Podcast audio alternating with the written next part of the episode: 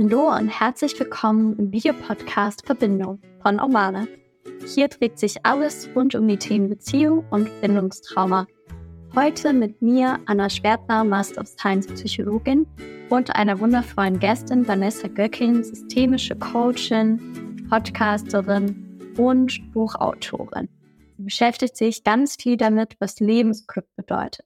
Und wenn du merkst, in deinem Leben hakt es irgendwie, du kommst nicht weiter, du hast das Gefühl, dein Lebensglück ist irgendwie blockiert, gedrosselt, du merkst, du bist sehr im Überdenken, du hast dieses typische Overthinking, hakst dich da, dann bleib unbedingt dran und hör dir an, wie Vanessa mit diesen Themen umgegangen ist, wie sie es geschafft hat, diese Blockaden zu lösen, wie sie mit Panikattacken umgegangen ist, mit limitierende Glaubenssätze, die ihr erzählt haben, sie wären nicht gut genug. Ist auf jeden Fall eine sehr inspirierende Folge, wo sie wirklich auch aus dem Nähkästchen, aus ihrem Leben plaudert. Und wenn du merkst, du magst da weiterkommen, dich reflektieren, dich mit diesen Themen beschäftigen, dann bleib super gerne da dran. Abonniere sehr gerne unseren YouTube-Kanal, damit du kein Video mehr verpasst. Oder lass uns auch hier auf Spotify oder iTunes eine 5-Sterne-Bewertung da, wenn dir dieses Video gefällt. Und ansonsten habe ich noch eine wundervolle Ankündigung, und zwar gibt es ein ganz, ganz wertvolles Webinar von uns zum Thema Verlustangst, Bindungsangst überwinden. Wenn du merkst, in Beziehung wiederholst du immer wieder das gleiche Muster, du hast Angst, verlassen zu werden oder du kannst dich nicht wirklich festlegen, du kannst nicht wirklich vertrauen, dann haben wir richtig Lust, dich in unserem Webinar zu unterstützen. Den Link zur Anmeldung findest du hier unten in den Shownotes. Herzlich willkommen, Vanessa Göcking, hier im Podcast, Videopodcast bei uns. Und ich freue mich riesig, dass du da bist. Ich freue mich riesig, dass es geklappt hat. Herzlich willkommen. Dankeschön, ich freue mich auch. Du bietest ja unter anderem eine Glücksreise an. Das heißt, du beschäftigst dich sehr viel mit dem Thema Lebensglück, was ist das, wo ist es zu finden? Und mich würde erstmal interessieren, was hat dich denn dazu bewegt? Die Reise, die ist für mich schon sehr früh losgegangen. Ich schildere das auch in meinem Buch, denn ich war ein sehr, sehr schüchternes und zurückhaltendes Kind und hatte es nicht immer ganz so einfach. Und es gab zum Beispiel verschiedene Situationen in meinem frühkindlichen Alter, im Kindergarten, also beziehungsweise heute sagt man ja eher Kita, wo ich Momente erlebt habe, wo ich mich entwertet gefühlt habe. Zum Beispiel einmal, als eine Kita-Erzieherin zu meiner Mutter in meiner Anwesenheit meinte, dass aus mir nie etwas werden würde. Und das sind eben Momente, die haben sich bei mir extrem eingebrannt, extrem eingeprägt als Kind. Und ich habe dann jahrelang beziehungsweise jahrzehntelang versucht, es allen recht zu machen, um gemocht zu werden und bloß nicht anzuecken, und habe mich dabei selbst so ein bisschen vergessen oder so ein bisschen verloren. Und irgendwann kam so der Punkt, wo ich gemerkt habe, das fühlt sich hier für mich nicht mehr stimmig an. Irgendwie gehe ich einen Weg, der gar nicht so richtig zu mir passt. Ich hatte ständig schlechte Laune. Ich habe ständig meine Beziehung selber sabotiert. Und dann habe ich mich mehr und mehr mit Persönlichkeitsentwicklung auseinandergesetzt, in Form von Büchern, in Form von Podcasts. Ich war auch selber in Therapie, in einem Coaching. Und habe ganz, ganz viele Methoden kennengelernt, um mich selbst erstmal überhaupt kennenzulernen, mich besser zu verstehen, dann auch meinen Selbstwert, meine Selbstliebe zu stärken. Ich habe angefangen, Yoga zu machen und zu meditieren und dann schließlich eben auch Ausbildung zum systemischen Personal- und Business Coach und später auch zum systemischen Team Coach. Und habe gemerkt, je mehr ich lerne, je mehr ich mich selbst kennenlerne und je mehr passende Methoden ich auch für mich finde, umso ausgeglichener war ich, umso harmonischer waren auch meine Beziehungen. Und das war dann so ein Prozess, der sich über viele Jahre so entwickelt hat und der mich dann eben auch zu meiner Selbstständigkeit gebracht hat, wo ich jetzt auch andere Menschen da auf ihrem Weg begleiten darf. Ja, wow, sehr mutig erstmal, dass du da so offen über deinen Weg sprichst und auch über diese Erfahrungen, die dich prägen. Ich glaube, da können sich sehr, sehr viele wiederfinden. In diesem Gefühl, es anderen recht machen zu müssen und vielleicht auch in irgendeiner Weise wiedergespiegelt bekommen zu haben, dass man nicht ausreicht, dass man nicht gut genug ist und Das Fatale ist ja dann häufig, dass diese Stimme, die da im Außen war, irgendwann internalisiert wird und wie du gerade gesagt hast, dann eben unser eigenes Lebensglück sabotiert. Und mich würde mal so interessieren, wie hast du es denn geschafft, aus diesem Muster, es allen immer recht machen zu wollen, vielleicht ja auch da dieses Gefühl übernommen zu haben, es reicht irgendwie nicht aus. Wie hast du es da geschafft, einen Shift reinzubringen? Das war gar nicht so einfach, weil ich auch ein sehr harmoniebedürftiger Mensch bin, beziehungsweise ein harmoniegenießender Mensch und früher auch sehr stark vor Konflikten zurückgewichen bin, dementsprechend eben auch meine Grenzen nicht klar gesetzt habe, egal ob im Beziehungsleben oder bei meiner Familie oder auch im Job. Und was für mich wirklich den Unterschied gemacht hat, war, mit ganz, ganz kleinen Schritten voranzugehen. Also mal so bewusst kleinere Grenzen zu setzen, auch dann mal Ablehnung zu erfahren, aber zu spüren, okay, es stirbt jetzt hier keiner. Ich überwinde dieses Gefühl und auch mein Gegenüber kommt wieder damit klar. Und dann aber auch zu spüren, wenn ich Grenzen setze und für mich und meine Bedürfnisse einstehe, und das muss jetzt nicht immer sein und total hardcore, aber wenn ich das immer mehr tue und vor allem bei den Dingen, die mir sehr wichtig sind, dass ich dann plötzlich wieder mehr Luft zum Atmen hatte, dass sich das gar nicht mehr so beklemmt angefühlt hat, sondern es war so ein bisschen, als würde ich so eine Corsage ausziehen und hätte plötzlich wieder mehr Raum für mich und als könnte ich auch mehr Raum einnehmen. Und das waren wirklich ganz kleine Situationen, mit denen das losging und wo ich dann positive Erfahrungen gesammelt habe und dann konnte ich das quasi immer weiter stricken und immer weiter üben. Ja, also das heißt, du hast einfach den Mut zusammengenommen, du hast in kleinen Schritten das ausprobiert und du hast auch gemerkt, wow, wenn ich wirklich anfange, Grenzen zu setzen, dann kann ich wieder atmen, dann bleibt da irgendwie viel mehr Raum für mich. Total. Und ich meine, ich bin ja, wie gesagt, diesen Weg nicht allein gegangen. Ich hatte, ist jetzt glücklicherweise schon einige Jahre her, aber da hatte ich eine Panikattacke, das war noch während des Studiums und daraufhin habe ich mich auch in Therapie begeben, da gab es noch ein paar andere Themen und da hatte ich zum einen erstmal meine Therapeutin, die mich begleitet hat auf dem Weg. Später habe ich eine Coachin quasi kennengelernt, die mich weiter begleitet hat und zu der ich sehr sporadisch auch heute noch gehe, also wenn ich merke, okay, es gibt hier einfach ein Thema, da komme ich nicht weiter. Und ich kenne da viele Methoden und meistens klappen die auch sehr gut, aber manchmal eben auch nicht. Manchmal brauche ich so einen Impuls von außen, um den Wald vor lauter Bäumen wieder zu sehen. Dann gab es eben in der Vergangenheit, und die gibt es auch jetzt noch, diese Menschen in meinem Leben, die mich dabei begleiten. Und ich finde, das ist total in Ordnung. Und ich finde, das dürfen wir uns auch alle auf die Fahne schreiben, dass egal wie klein der Schritt ist, wir müssen auch den kleinsten Schritt nicht alleine gehen. Wir dürfen uns da Hilfe holen. Und es kann natürlich zum einen professionelle Hilfe sein, wie das jetzt bei mir der Fall war. Das kann aber auch, das können Freundinnen sein, der Partner, die Partnerin, Familienmitglieder, wer auch immer, wo es sich halt gut anfühlt, wo wir auch ein gutes Vertrauensverhältnis haben, wo wir wissen, okay, hier lege ich meine Gedanken und die Emotionen und das, was mich gerade ausmacht, auch wirklich in sichere Hände. Ja, absolut, weil was du ja beschreibst, da aus deiner Kindheit, diese Situation mit dieser Erzieherin, was sie zu dir gesagt hat, das ist ja letztendlich auch eine Beziehungserfahrung, die internalisiert wurde. Und ich glaube, solche Erfahrungen können eben dann auch am besten in Beziehungen wieder korrigiert werden, weil sonst drehe ich mich immer wieder um die eigene Achse und wir alle haben unsere blinden Flecken und ich glaube, es ist so hilfreich, da eine andere Spiegelung in einer Beziehung auch zu erfahren, wenn ich vielleicht damals eher von meinen Eltern mitbekommen habe, es reicht nicht aus, ich bin irgendwie unzufrieden mit dir, mein Kind oder so, dann allein schon in einer Beziehung dann zu spüren und immer wieder rückgemeldet zu bekommen, hey, es ist gut so, wie ich bin, kann ja schon so viel von diesen hinderlichen Glaubenssätzen von es reicht nicht aus und so weiter in Frage stellen dann auch.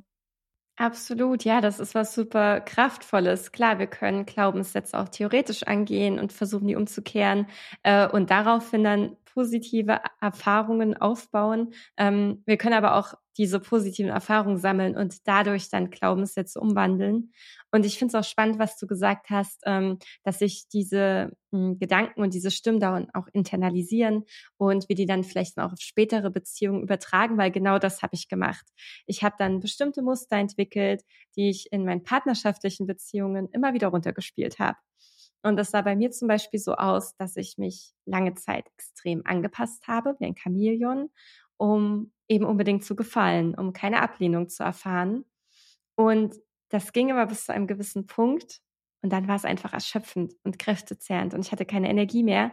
Und dann ist es extrem gekippt und dann habe ich zum Beispiel Streitigkeiten heraufprovoziert, dann habe ich extrem viel Aufmerksamkeit eingefordert und es war für mein Gegenüber natürlich super anstrengend. Und ich gebe mir jetzt nicht die alleinige Schuld für frühere Beziehungsprobleme, da sind schon immer oder meistens zwei dran beteiligt, aber das, was quasi in mir noch nicht aufgeräumt war, dass die Wunde, die noch nicht verheilt war, die hat schon einen wesentlichen Beitrag dazu geleistet, dass meine Beziehungen meistens nicht so verlaufen sind, wie ich oder mein Gegenüber es sich gewünscht hätte. Und erst als ich dann wirklich in mir aufgeräumt hatte, und auch das ist ein Prozess, der ist ja, denke ich mal, nie zu 100% abgeschlossen, es ist ongoing, aber als ich damit angefangen hatte und dann auch schon sehr weit gekommen war, dann habe ich gemerkt, da verändert sich auch was im Außen. Ja, ich konnte zum einen klarer auch mal Grenzen setzen und dann auch damit klarkommen, dass das mein Gegenüber jetzt vielleicht nicht so cool findet.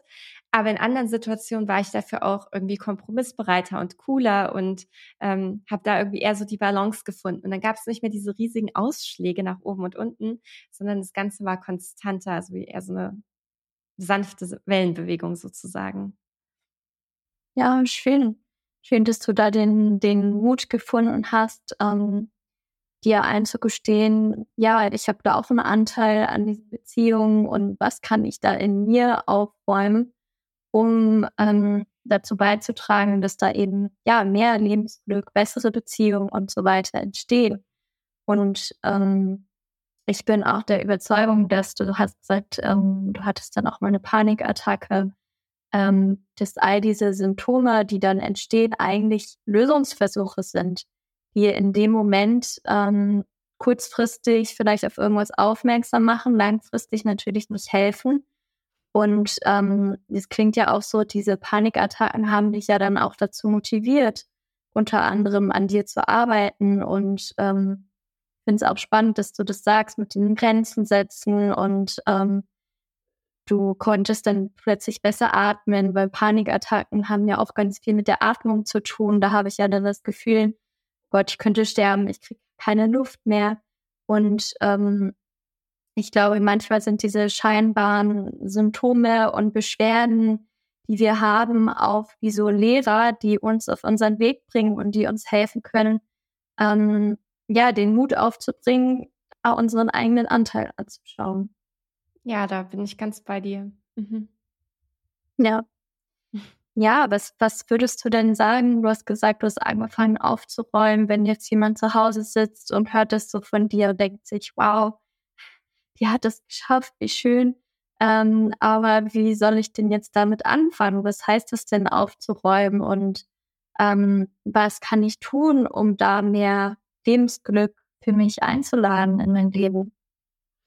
Also ich glaube, der absolute Grundbaustein dafür ist Selbsterkenntnis und Selbstreflexion. Also dass wir uns Momente für uns schaffen, wo wir den ganzen äußeren Lärm und der Krach, der so auf uns niederprasselt, mal ausschalten.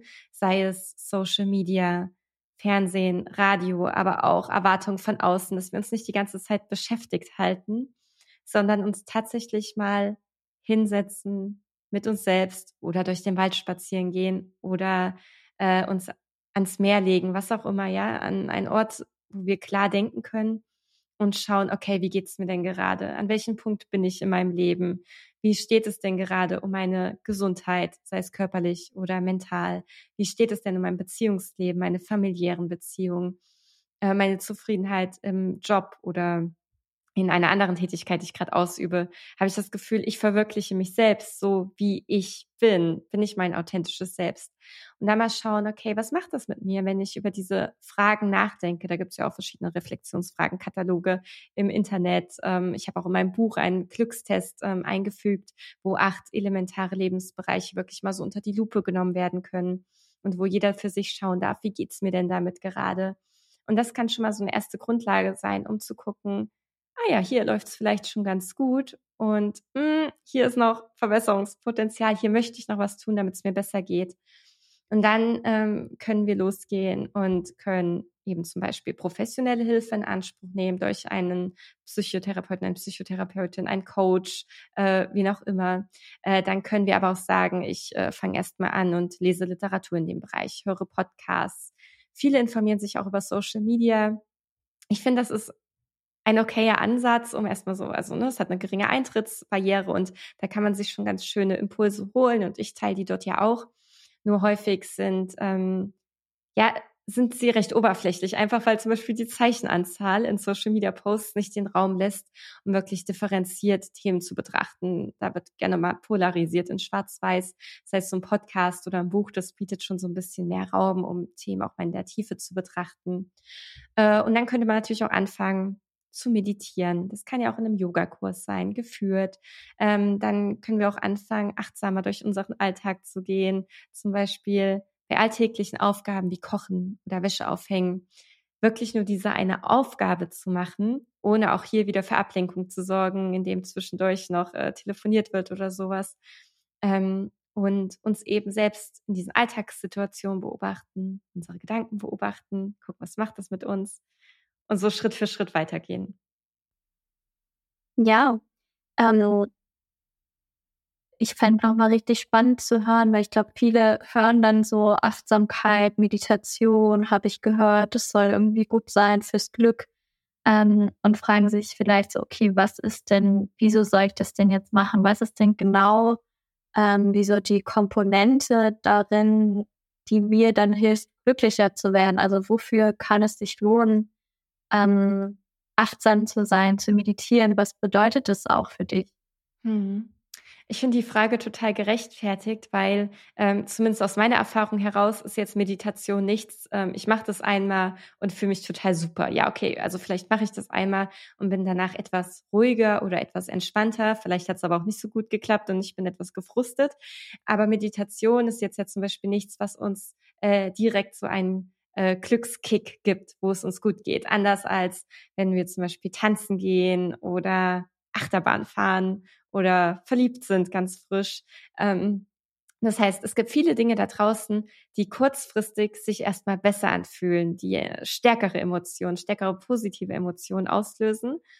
Und wir Menschen tendieren ja auch eher dazu, dann so dieses Kurzfristige vielleicht auch mal zu priorisieren und dann mehr davon in unser Leben zu holen.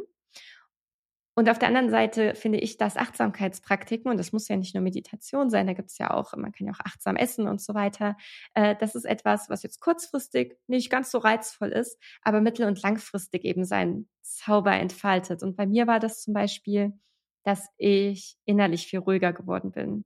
Ich bin so ein Mensch, ich überdenke Dinge gerne. Ich bin so klassischer Overthinker und komm da mal in so Gedankenstrudel und vom Hölzchen aufs Stöckchen. Und mir hat das geholfen, da mehr Klarheit in mich reinzubringen, dadurch auch abends besser einzuschlafen, besser durchzuschlafen, mich dementsprechend morgens fitter zu fühlen, Gedankenstrudel auch mal aktiv durchbrechen zu können, sagen zu können, okay, ich merke jetzt hier gerade, ich will mich wieder in Gedanken verheddern. Das wäre mir früher gar nicht aufgefallen, da wäre ich diesem Gedankenfaden einfach gefolgt. Jetzt spüre ich aber, ich verheddere mich gerade in meinen Gedanken, es tut mir nicht gut und es bringt mich an der Stelle auch nicht weiter und ich durchbreche das jetzt bewusst und mache jetzt hier mal einen Punkt und widme mich jetzt gedanklich oder auch physisch in echt einer anderen Sache. Und deswegen finde ich, ist das halt etwas, ja, was langfristig dann so seinen Zauber entfaltet und weshalb es sich deshalb auch lohnt.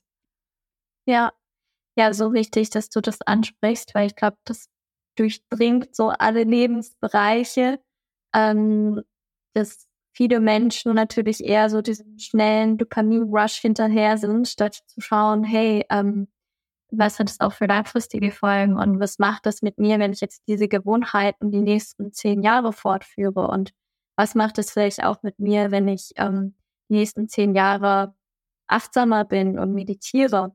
Ich glaube, diese Frage stellen sich viele nicht und ich finde es so wichtig, dass du nochmal darauf hindeutest, hey, am Anfang wird sich das wahrscheinlich nicht angenehm anfühlen, weil uns das aus unserem gewohnten Muster erstmal rausbringt. Und ich glaube, so viele Menschen kennen dieses Overthinking, kennen es, total von ihren Gedanken beherrscht zu sein und absolut davon eingenommen zu sein.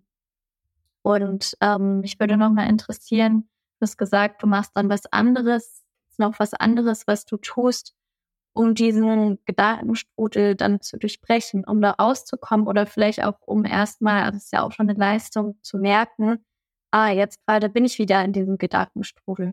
Mhm. Also diesen Gedankenstrudel überhaupt erstmal wahrzunehmen, das hat viele Jahre Übung gekostet und da hat mich tatsächlich meine Coaching-Ausbildung auch drin unterstützt, weil ich da gelernt habe, mich auch mal so in eine Beobachterposition zu begeben, in eine Vogelperspektive und mich auch mal von außen anzugucken und dann tatsächlich dieses Durchbrechen auch durchzuführen, was mir dabei hilft, ist, raus in die Natur zu gehen. Also ich bin total der Outdoor-Fan. Ich liebe es, wandern zu gehen, wenn ich unterwegs bin. Hier zu Hause gehe ich liebend gerne mit meinem Hund in den Wald spazieren. Ganz, ganz selten höre ich dabei auch mal Musik oder einen Podcast, aber in 95% der Fälle habe ich da nichts bei mir und bin da wirklich ganz im Wald, höre die Vögel, so kitschig das jetzt auch klingen mag, gucke mir die Blätter an, wie da die Sonne vielleicht durchfällt, und strenge mich wirklich an, diesen Moment dann mit allen Sinnen wahrzunehmen. Und was ich auch super finde, ist Unkraut jäten. Also so stupide Arbeiten, wo ich zum einen körperlich gefordert werde, weil in meinem Job, ich sitze auch sehr viel. Ich glaube, viele Menschen kennen diese Schreibtischjobs, ja, wo man vielleicht alle 2 Stunden mal aufsteht, um sich einen Kaffee oder Tee zu holen. Und das Körperliche tut mir da sehr gut und dabei sehe ich dann halt auch ein Ergebnis, ja, wenn ich jetzt eine Fläche habe, wo das Unkraut raus muss und ich fange an und ich sehe, ich komme voran und jetzt liegt da der Haufen und der wird schon immer größer und es gibt mir so eine angenehme und bodenständige Art der Befriedigung, die mir dann auch total hilft, innerlich wieder runterzukommen. Ja, das ergibt für mich total Sinn, auch mit dem, was du von Achtsamkeit erzählt hast, weil das bedeutet ja letztendlich, im gegenwärtigen Moment zu sein, mit den Sinnen bewusst wahrzunehmen und in der Natur sein, Unkraut zu jäten. Das ist ja etwas, was unsere Sinne, was unser Erleben letztendlich vollkommen einnimmt, wo gar nicht mehr so der Raum ist, dann in irgendwelchen negativen Gedankenspiralen mich zu verlieren. Ja, genau. Das ist definitiv so und selbst wenn dann zwischendurch mal dieser Gedanke wieder kommt, ja auch beim Unkrautjäten, dann fühlt er sich zumindest bei mir nicht mehr so einnehmend an, sondern ist so ein bisschen kleiner geworden. Mhm. Ja, ich glaube, das ist auch so ein ganz wichtiger Punkt, ne? Das schaffe ich, das dann eine gewisse Distanz vielleicht auch dazu zu bekommen und ich finde, das ist ja schon sehr sehr erfolgreich sagen zu können, okay, da ist der Gedanke, aber es ist irgendwie kleiner geworden. Nimmt mich nicht mehr so ein. Ja, genau. Da kommen wir auch so in die Richtung Identifizierung mit unseren Gedanken. Also ich bin zum Beispiel ganz fest davon überzeugt, dass unsere Sprache eine unglaubliche Kraft hat, insbesondere die Sprache in unseren Köpfen, wie ist unser Self-Talk so strukturiert. Und ich habe mich früher sehr stark mit meinen Emotionen identifiziert und dann zum Beispiel so etwas gedacht oder gesagt wie, ich bin total traurig oder ich bin mega wütend. Und indem ich dachte oder sagte, ich bin das, macht es ja plötzlich einen Teil oder das Ganze meiner Identität aus. Und mittlerweile habe ich mich dazu trainiert und jetzt kommt es auch schon sehr, sehr flüssig und natürlich zu sagen und zu denken, ich fühle mich traurig oder ich fühle mich wütend. Und dadurch bekomme ich einen Zentimeter Abstand zu diesem Gefühl und kann anerkennen, ja, da ist dieses Gefühl und das ist jetzt vielleicht auch gerade nicht geil. Ich würde mich jetzt vielleicht auch gerne anders fühlen, aber es bin nicht ich. Ja, ich bin nicht dieses Gefühl. Es ist nur so ein Teil, der eben auch gerade da ist. Ja, absolut. Mit dem, was wir uns erzählen, was wir uns über die Welt, über uns selbst, über andere Menschen, über Beziehungen, über das Lebensglück erzählen, erschaffen wir auch eine Realität. Und wie du sagst, unsere Gefühle, unsere Gedanken sind ein Teil von uns, aber wir sind ja auch viel mehr. Ja, absolut. Das ist auch ein ganz, ganz wichtiger Fokuspunkt in meinem Buch. Da gibt es dieses super schöne Zitat von Max Frisch aus seinem Roman Mein Name sei Gantenbein. Und zwar, wir alle erzählen uns Geschichten, die wir irgendwann für unser Leben halten. Oder die wir später für unser Leben halten. Ich habe das Zitat auf jeden Fall in meinem Buch aufgenommen, weil das ist ja wie zum Beispiel mit meiner Kindergartenerzieherin damals. Wir erleben vielleicht besonders in den jungen Jahren unserer Kindheit Dinge, die sich irgendwie einprägen. Und das bestimmt dann ganz stark darüber, worauf wir in unserem Leben den Fokus legen. Ich nenne das ganz gerne mentalen Scheinwerfer, wie so eine Taschenlampe, ja. Und gucken wir dann eher auf die Dinge, die schief laufen oder die uns darin bestätigen, dass wir vermeintlich wertlos sind, oder gucken wir eher auf die Dinge, die gut laufen, die schön sind, für die wir dankbar sein können, auf die wir auch stolz sind, was wir da erreicht haben. Und mit Sicherheit gibt es von beidem zur Genüge. Die Frage ist nur, worauf richten wir unseren Fokus?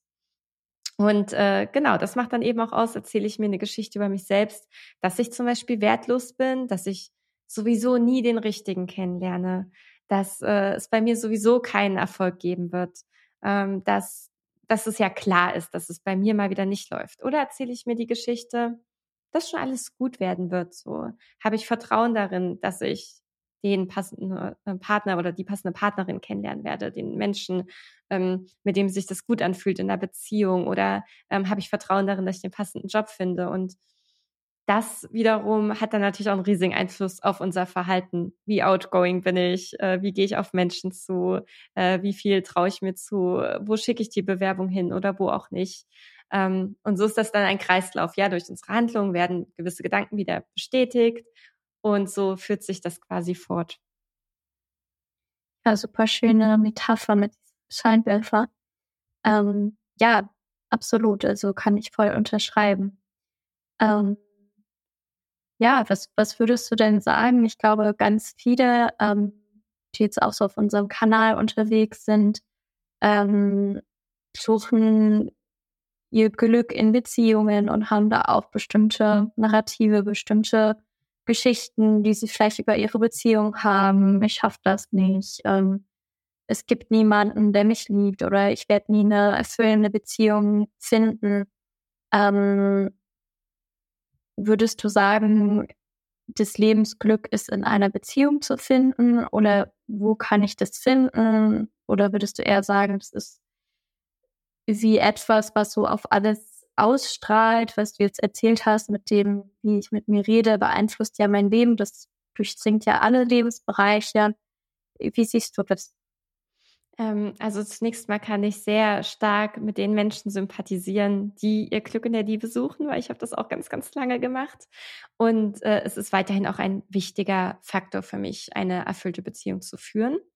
Allerdings finde ich es sehr gefährlich, das Lebensglück einzig und allein an einem anderen Menschen festzumachen oder an einem potenziellen anderen Menschen, der vielleicht noch gar nicht in unserem Leben ist, weil dann tappen wir in etwas, was wir im Coaching gerne als Wenn-Dann-Falle bezeichnen. Ja, so wenn dies und jenes passiert ist, dann bin ich glücklich.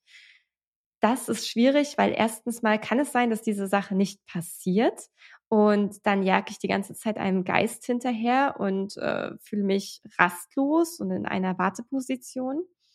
Und selbst wenn wir dieses und jenes Ziel erreichen, dann ist dieser Kick, der daraus kommt, häufig eher kurz oder vielleicht auch mittelfristig. Aber danach setzen wir uns neue Ziele, weil das so in unserer Natur verankert ist.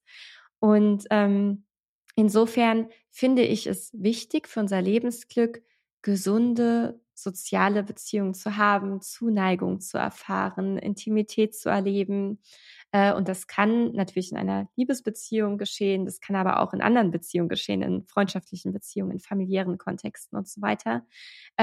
Tatsächlich glaube ich aber, wenn wir uns mal Henne und Ei angucken, dass das Ganze eher andersrum gestrickt ist, dass wenn ich mit mir selbst im Einklang bin und weiß, wer ich bin und wofür ich einstehe und ein Leben führe, was mich allein auch schon erfüllt, dass ich dann viel eher einen passenden Menschen für mich finde, beziehungsweise viel mehr auch in meiner Partnerschaft erfüllt bin.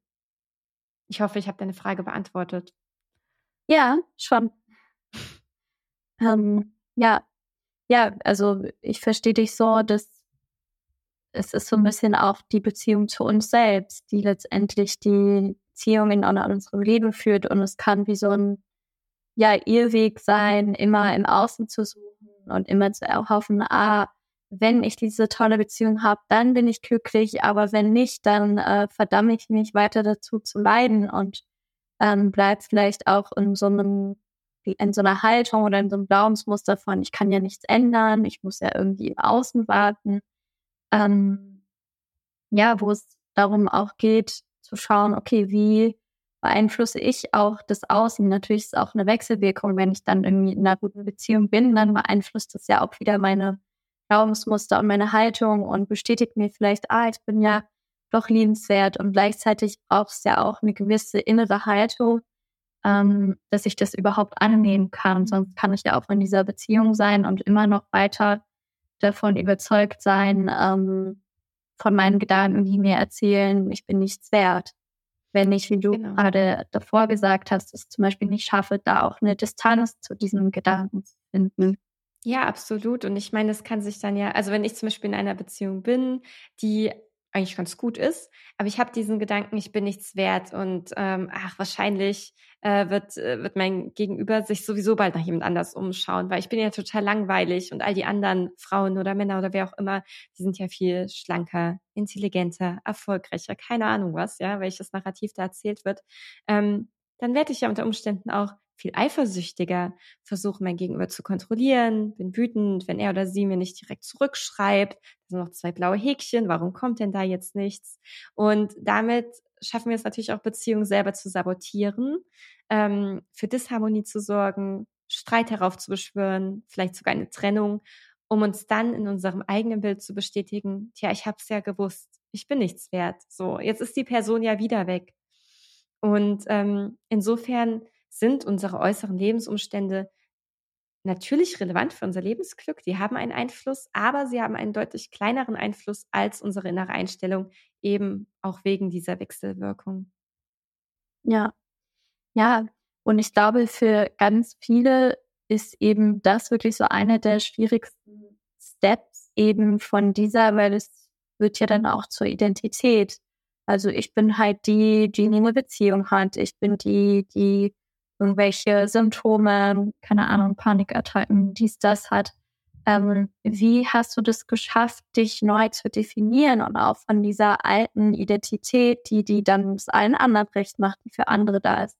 Wie hast du es geschafft, davon loszulassen? Oder was hat dich auch vielleicht motiviert, das jetzt wirklich anzugehen? Weil das ist ja erstmal ein unglaublich beängstigender Schritt auch für viele. Weil darin kenne ich mich noch nicht in dem Neuen. Sehr, sehr spannende Frage. Also ich glaube, was mich wirklich schon immer ausgemacht hat, ist Neugierde und Offenheit für Neues. Das ist mir glücklicherweise so anscheinend in die Wiege gelegt worden. Und insofern war ich immer schon offen dafür, Dinge einfach mal auszuprobieren und mich vielleicht auch mit einem Bauchklatscher ins kalte Wasser zu schmeißen. Und das hat mir dann wirklich dabei geholfen, neue positive Erfahrungen zu sammeln. Und durch diese neuen positiven Erfahrungen fiel es mir eben leichter, das wieder zu machen und vielleicht auch in einem größeren Ausmaß mal. Ich weiß jetzt natürlich, dass da draußen noch Menschen sind, denen fällt es nicht ganz so leicht. Die haben vielleicht etwas mehr Angst vor Veränderungen. Und da kann es helfen, wenn sie erstmal so einen kleinen Zeh ins kalte Wasser tauchen. Wenn jetzt zum Beispiel der Gedanke da ist, ich bin zum Beispiel in einem Angestelltenverhältnis, aber ich wäre gern freier, ich möchte gern selbst kreieren, erschaffen, ich wäre gern selbstständig. Dann muss das ja nicht gleich von 0 auf 100% sein, sondern dann könnte man auch sagen, okay, ich probiere das jetzt erstmal als Hobby aus und gucke, wie das für mich funktioniert. Und wenn mir das weiterhin Spaß macht und vielleicht auch schon erste Erfolge abwirft und ich dadurch mein Selbstbewusstsein oder meine Selbstsicherheit in diesem Bereich steigere, dann wechsle ich in Teilzeit. Und wenn das wiederum eine positive Erfahrung ist, dann in Vollzeit. Also auch hier können wir wieder mit diesen kleinen Schritten arbeiten. Und genauso habe ich das eigentlich auch gemacht mit der Geschichte, die ich mir in meinem Leben erzählt habe. Und ganz speziell im Beziehungskontext war ich zwischendurch dann auch wirklich einfach mal Single und habe mich selber kennengelernt, anstatt mich was ich vorher gemacht hatte, von einer Beziehung in die nächste zu schmeißen und meine Muster zu wiederholen, erstmal zu gucken, wer bin ich alleine. Und das hat mir dann geholfen, mich neu zu definieren. Ja, spannende Geschichte und schöne Metapher, genau, erstmal vielleicht ein Ziel reinzuhalten, mal zu schauen, okay, kann ich das aushalten, wie fühlt sich das an? Und lieber, glaube ich, viele kleine Baby-Steps zu machen, als sich zu denken, oh, ich muss jetzt von diesem einen Zustand, in dem ich mich abwerte, zur absoluten Selbstliebe, weil ich glaube, das führt dann auch bei vielen zu einer totalen Überforderung, dass sie denken, boah, das schaffe ich gar nicht.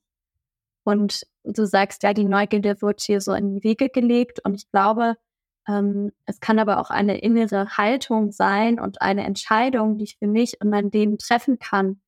Zu sagen, hey, ich entscheide mich mal für Neugierde, ich entscheide mich mal für Vertrauen, das mal auszuprobieren. Weil wir alle kommen auf diese Welt als neugierige Kinder, die erleben wollen, die erfahren wollen, was es bedeutet zu leben, die erfahren wollen, wer bin ich? Wie erlebe ich mich? Wie erlebe ich dieses Leben? Ich glaube, es ist eher die Schwierigkeit, dass es halt durch ungünstige Prägungen quasi abtrainiert wurde. Aber ich glaube, es ist eigentlich eine Fähigkeit, die in uns allen grundlegend vorhanden ist und zu der wir auch immer wieder Zugang schaffen können. Absolut. Und manchmal müssen wir uns ja auch gar nicht im Außen zu verändern, um uns neu zu definieren. Ich hatte zum Beispiel mal eine Klientin, die auch so eher introvertiert war, zurückhaltend. Und sie meinte zu mir mal in einem Coaching, weißt du, Vanessa, ich bin die immer am Rand steht. Es gibt ja diese Menschen, die sind so im Mittelpunkt und die strahlen. Und auf denen liegt die ganze Aufmerksamkeit. Und ich bin das nicht. Und ich wäre es so gerne mal. Und da meinte ich, ich kann das gut verstehen, dass du das auch gerne mal wärst. Wir können sehr, sehr gerne dran arbeiten, da so ein bisschen die Anteile in dir rauszuholen, die da vielleicht etwas extrovertierter sind und die auch im Rampenlicht stehen. Und gleichzeitig hast du ja, so wie du bist, mit diesen Merkmalen auch ganz, ganz viele Vorteile und positive Aspekte, weil wir haben dann herausgestellt, sie ist diejenige, die ganz, ganz viele Menschen unterstützt, die sie pusht, die ein enges soziales Netzwerk hat, den Menschen vertrauen. Und sie hat es dann dadurch geschafft, sich ja auch mal mehr in den Mittelpunkt zu stellen, aber sich auch mehr anzunehmen in ihrer Rolle, in der sie war und halt eben nicht nur das Negative daran zu sehen, sondern auch das Positive. Und das war wirklich auch eine sehr, sehr schöne Erfahrung für uns beide, da so ihren Blick, Richtungswechsel wirklich wahrzunehmen. Ja, absolut. Ich glaube, es ist auch einfach nicht möglich, etwas loszulassen, was ich nicht im ersten Schritt erstmal zu mir genommen habe und angenommen habe, akzeptiert habe. Weil ich glaube, einige Menschen sind dann auch sehr schnell in diesem, oh, das muss weg und loslassen und überspringen vielleicht das, was du auch am Anfang gesagt hast, erstmal so eine Bestandsaufnahme zu machen. Wo bin ich denn gerade? Was sind denn meine Muster? Was sind meine Verhaltensweisen, die vielleicht auch zu Leid in meinem Leben führen? Und das erstmal voll, zu ownen, die Verantwortung dafür zu übernehmen und dann zu schauen, okay, wie kann ich das vielleicht noch betrachten? Wie kann ich das liebevoller betrachten? Und was würde passieren, wenn ich das loslasse? Was würde passieren, wenn ich auch mal jemand anderes wäre? Mhm. Ja, sehr, sehr wahr. Ja. Wenn du jetzt mal so überlegst, da wäre jemand und kommt zu dir und sagt, oh, ich weiß gar nicht, was Glück bedeutet, wie ich da hinkomme, was wären so 3 Tipps, die du geben könntest an jemanden mit vielleicht Dingen, die man auch so von zu Hause aus machen kann, um da so ein bisschen mehr hinzukommen? Also was Glück bedeutet, das finde ich, darf jeder wirklich für sich selbst herausfinden. Ich finde, Glück ist etwas Hochindividuelles. Natürlich gibt es verschiedene Aspekte, die sich eigentlich so für jeden Menschen durch das Thema Glück hindurchziehen. Wie gesagt, soziale Kontakte, Intimität spielen da eine Rolle. Gesundheit ist ein ganz, ganz wichtiger Faktor. Sicherheit, also so Grundbedürfnisse, die wir auch haben und die gestillt werden wollen. Aber letztendlich was mich persönlich glücklich macht und wie sich dieses Glücksempfinden für mich äußert, da dürfen wir, glaube ich, alle selber drauf kommen. Ich würde dann mal so schauen, okay, wann gab es denn mal in der Vergangenheit einen Moment, wo du dich erfüllt gefühlt hast, wo du leicht warst, zuversichtlich, wo du vielleicht auch ein Gefühl der Wärme in dir empfunden hast, wo es dir einfach gut ging, so wo es rundum auch gepasst hat. Und dann kann man ja schauen, wie kann man mehr von diesen Dingen in den jetzigen Moment holen. Waren das vielleicht bestimmte Menschen, mit denen man da viel Zeit verbracht hat? Kann man wieder mehr Zeit mit diesen Menschen verbringen oder mit Menschen, die ähnliche Charakteristika aufweisen? Sind es bestimmte Orte gewesen, an denen du dich so wohl gefühlt hast? Bei bestimmten Tätigkeiten, war das ein bestimmter Beruf oder ein bestimmtes Studium oder was auch immer, was dich da erfüllt hat? Und was sind Aspekte davon, die du auch jetzt wieder ausleben kannst? Ich finde, das ist immer ganz schön, weil das bestätigt uns ja auch darin, hey, ich habe das schon mal erlebt, also kann das ja auch wiederkommen. Und gleichzeitig habe ich direkt einen Ansatz, um da auch wirklich in die Umsetzung zu gehen.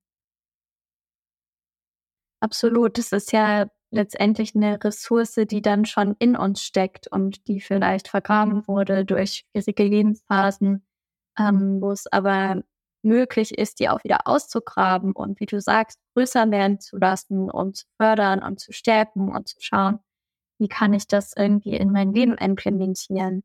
Und dann gibt es häufig auch innere Konflikte, die vielleicht auf unserem Weg zum Glück vor uns liegen, wie so ein Päckchen, was endlich mal ausgepackt werden will. Sei es, dass ich gerade ein Problem in meiner Beziehung habe, aber es am liebsten nicht ansprechen will, weil ich keinen Bock auf Streit habe. Oder dass ich mich in meinem Job von meinem Chef oder meiner Chefin nicht ernst genommen fühle und überhaupt mir die ganzen Aufgaben keinen Spaß mache, aber ich schiebe das jetzt mal zur Seite und beschäftige mich lieber mit was anderem. Und ich glaube, ich bin ganz fest davon überzeugt, dass es sehr schwer ist, wirklich zufrieden zu sein, wenn es diese Päckchen gibt und wir die einfach immer wieder unaufgeräumt zur Seite schieben, weil die haben kleine Füßchen unten drunter und laufen ständig wieder in den Weg. Und deswegen lohnt es sich eben auch, dass wir uns damit beschäftigen, okay, was sind denn vielleicht Sachen, die ich noch aufräumen möchte, auch aus meiner Vergangenheit, Wunden, die ich heilen will, damit ich eben da nicht wieder in schädliche Muster verfalle und mir vielleicht auch Sachen auf meinem Weg selbst verbaue. Ja, absolut. Weil ich glaube, diese Ressourcen sind total hilfreich und wichtig, und nur darauf zu schauen, ja, ist einfach nicht möglich, dann dadurch langfristig Glück zu empfinden, weil immer wieder auch diese alten Prägungen, diese Päckchen mit ihren Füßchen dann dahergelaufen kommen, wie du es so schön sagst. Und ich glaube, gleichzeitig können diese Ressourcen, die vielleicht auch da sind, total hilfreich sein, überhaupt den Mut und die Stärke zu haben, diese Päckchen mal aufzumachen und zu schauen, was da drin ist. Weil sonst wären wir vielleicht gar nicht in der Lage, das ausheilen zu können und das auch anschauen zu können und vielleicht irgendwann transformieren zu können.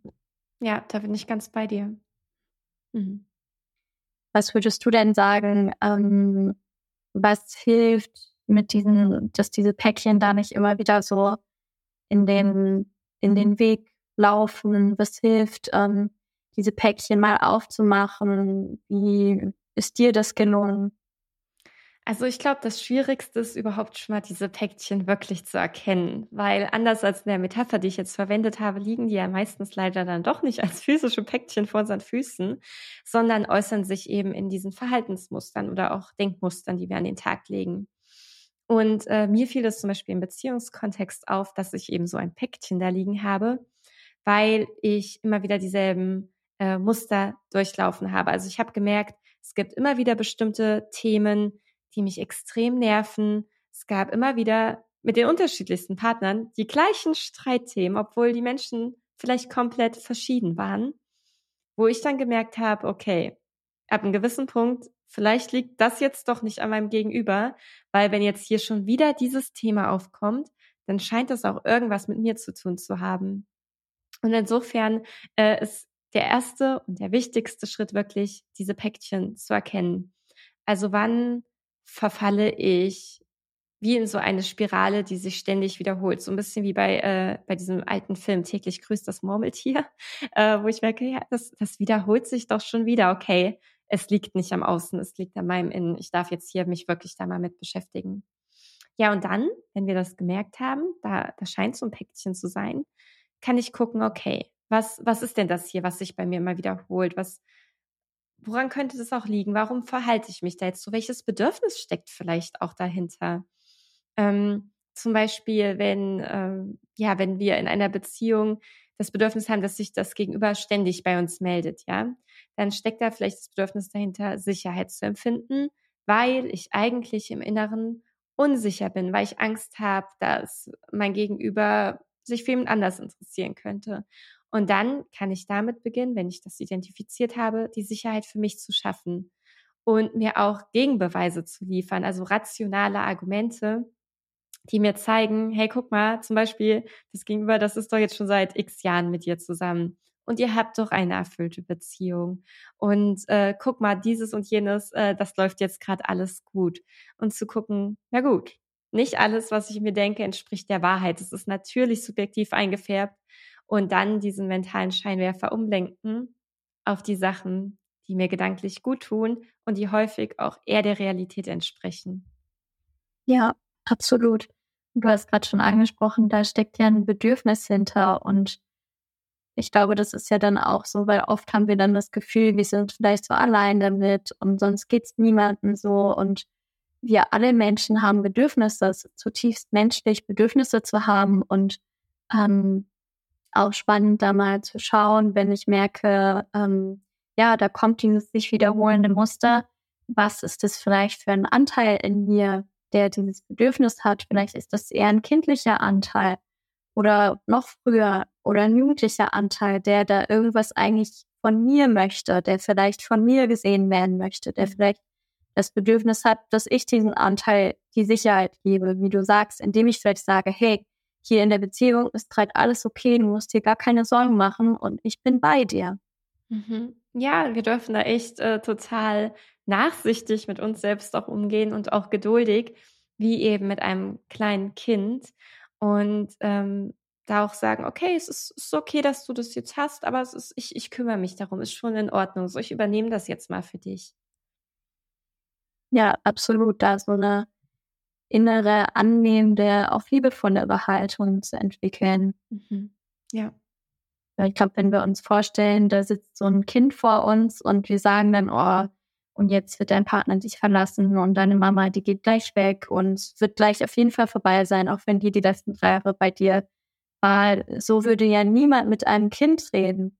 Und mit uns selbst passiert es so häufig. Und sich da wirklich bewusst zu machen, hey, ich verletze mich damit gerade auch selbst unter Umständen.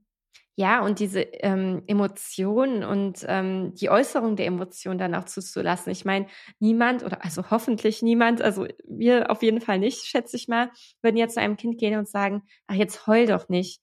Warum weinst du denn da jetzt? Das ist doch gar nicht so schlimm. Stattdessen würde man auch sagen, hey, komm mal her, ich tröste dich, so, ich schenke dir eine Umarmung, möchtest du umarmt werden? Ich bin für dich da. Und mit uns selbst im Erwachsenenalter, und ich erlebe das auch oft in meinen Coachings, wenn mein Gegenüber mir dann sagt, ach, jetzt muss ich schon wieder heulen und das tut mir so leid und jetzt fange ich schon wieder damit an, ich kann mich aber auch nicht zusammenreißen. Nein, das ist okay, du musst dich auch nicht immer zusammenreißen. Manchmal wollen diese Emotionen, diese Gefühle einfach raus, die wollen durchlebt werden und danach ist es auch wieder einfacher. Und du hast das vorhin ja auch schon so schön gesagt, es ist leichter, Dinge loszulassen, wenn wir sie erstmal annehmen. Und genauso geht es eben auch bei Traurigkeit, Wut, Enttäuschung und so weiter. Ja. Und würdest du sagen, Lebensglück ist etwas, was da sein kann, auch wenn diese vermeintlich unangenehmen Gefühle von Wut oder Angst oder Traurigkeit da sind? Also ist es für dich ein Gefühl? Ist es eine innere Einstellung? Also woran merkst du, jetzt bin ich in meinem Lebensglück oder jetzt bin ich glücklich? Ja, also die gehören definitiv für mich mit dazu. Ich fände es sehr gefährlich zu sagen, nein, um Gottes Willen, keine vermeintlich negativen Emotionen. Glücklich zu sein bedeutet für mich nicht, dass ich jeden Tag total super drauf bin und alles absolut perfekt läuft und ich auf meinem regenbogenfarbenen Einhorn Richtung Sonnenuntergang reite. Nein, Lebensglück bedeutet für mich, dass ich zum einen weiß, wer ich bin, dass ich es mir auch erlaube, dieses Ich auszuleben mit all seinen Facetten, mit den ganzen tollen Stärken, die ich habe und auf die ich stolz bin und auch mit den Charaktereigenschaften, die vielleicht nicht immer vorteilhaft sind, aber die eben auch ein Teil von mir sind. Und dass eine Balance besteht aus den Lebensbereichen, die für mich eben relevant sind. Also dass ich grundlegend ein erfülltes Beziehungs- oder Single-Leben habe, in dem ich mich wohlfühle, in dem ich mich respektiert und gesehen fühle, dass es mir körperlich gut geht, dass ich mental gesund bin. Das heißt, auch wenn ich ein glückliches Leben führe, und das würde ich so von mir sagen, gibt es natürlich Tage, da bin ich mal müde, dann gibt es auch mal Momente, da bin ich einfach richtig mies drauf und weiß vielleicht auch gar nicht, warum. Doch ich habe dann die Methoden, um etwas dagegen zu tun und es nicht wie früher dann zum Beispiel an meinem Gegenüber auszulassen. Ja, schön, dass du das so siehst und sagst, weil ich glaube, da gibt es auch ganz viele Vorurteile. Das Lebensglück jetzt bedeutet, ich muss jeden Tag lächeln und lachen, obwohl es mir vielleicht eigentlich gar nicht gut geht. Weil, also das kann ja auch dann zu vielleicht noch mehr Druck führen und letztendlich noch mehr Leid, wenn ich das Gefühl habe, ich müsste jetzt so und so sein und merke, das kann ich gerade noch gar nicht. Absolut. Ich meine, ein Begriff, der da ja häufig jetzt so kommt, gerade auf Social Media lese ich den häufig, ist der Begriff der toxischen Positivität. Und ich verstehe total die Bedenken dabei, weil ich bin da auch kein Fan davon, Sachen jetzt total schön zu reden, die vielleicht gerade einfach mal nicht schön sind. Und gleichzeitig hatte ich gestern ein sehr, sehr spannendes Gespräch, wo mein Gegenüber meinte, ich habe das Gefühl, das Problem in unserer Gesellschaft ist eher toxische Negativität. Und in dem Moment dachte ich, ja, total, weil klar, toxische Positivität ist mit Sicherheit nicht gesund. Aber ganz ehrlich, ich bin ebenfalls der Meinung, dass in unserer Gesellschaft Sachen häufig viel zu negativ ausgemalt werden. Und wo es da einfach fehlt, ist so die Balance, ja, dieser gesunde Mittelweg und eben mal nicht in diese Extreme zu verfallen. Was ist mit toxischer Negativität gemeint? Magst du es nochmal ausführen? Ja, also quasi das krasse Gegenteil zu toxischer Positivität, wo wirklich so alles schwarz gemalt wird und bei allem ein Haken gesucht wird und bloß nicht in die toxische Positivität gegangen werden soll, aber dabei eben das Kontrastprogramm gefahren wird. Und ich finde, das ist ebenso gefährlich, wenn nicht sogar noch gefährlicher, weil im Großen und Ganzen geht es vielen Menschen von uns echt gut und ich finde, das dürfen wir auch anerkennen. Und klar gibt es überall mal Probleme und insbesondere psychische Erkrankungen sind extrem ernst zu nehmen. Und gleichzeitig ist eben nicht alles schlecht. Und da zu gucken, okay, hier gibt es Sachen, die laufen vielleicht nicht so und daran können wir arbeiten. Und da gibt es aber auch Sachen, die sind doch ganz gut. Und da eben, ja, diesen Mittelweg zu finden. Ja, ich glaube, beides annehmen zu können, das Schwere und Belastende genauso tragen und halten zu können, wie aber auch das Gute. Es gibt ja auch diesen Satz, mir fällt gerade nicht ein, der genau geht, aber das viel schwieriger als sein Leid anzunehmen, ist eigentlich zu merken, wie wertvoll und wie kraftvoll ich eigentlich bin. Weil, wie du sagst, das bringt ja auch unser ganzes Selbstkonzept ins Wanken. Und wenn ich eben überzeugt bin davon, dann ist es halt leichter, in der Kritik zu bleiben, in der Selbstkritik, aber meistens überträgt sich das ja dann auch auf andere. Und sich vielleicht auch einzugestehen, hey, genauso wie das eben da ist, gibt es auch eine unheimliche Stärke und ein unheimliches Leuchten in jedem von uns. Und das darf genauso gleichberechtigt da sein, wie auch die andere Seite. Ich bin zu 100% bei dir und das ist auch wirklich so ein Motto von mir oder ein Ansatz, den ich versuche, möglichst vielen Menschen weiterzugeben. Und deswegen ist ja zum Beispiel auch der Titel von meinem Buch, Du bist das Beste, was dir je passiert ist. Und das klingt für viele Menschen erstmal, mag es vielleicht selbstverliebt klingen, so nach dem Motto, ja, aber ich hebe mich doch hier nicht auf ein Podest. Aber bei der Selbstliebe geht es nicht um Selbstverliebtsein. Es geht eben nicht darum, dass wir alles total rosa anmalen, was uns ausmacht und irgendwelche Probleme auf andere Menschen schieben. sondern es geht, wie du schon meintest, darum, dass wir uns selbst annehmen mit den Schatten und den Lichtseiten und dass wir auch echt erkennen, wow, ich habe auch schon echt richtig viel in meinem Leben total toll gemeistert und vielleicht habe ich auch schon öfters mal gedacht, ich schaffe das nicht mehr, aber ich habe es doch geschafft, ich bin jetzt ja hier. Weil letztendlich sind wir ja die Menschen, also wir selbst sind für uns die Menschen, die immer an unserer Seite sind, also buchstäblich vom ersten bis zum letzten Atemzug sind wir die Einzigen, die immer mit uns zusammen sind. Und genau deshalb ist es auch so wichtig, dass wir uns mögen und mit uns selbst zurechtkommen, weil wow, wir verbringen so viel Zeit zusammen, so wir zwei, ich und ich. Ja, absolut.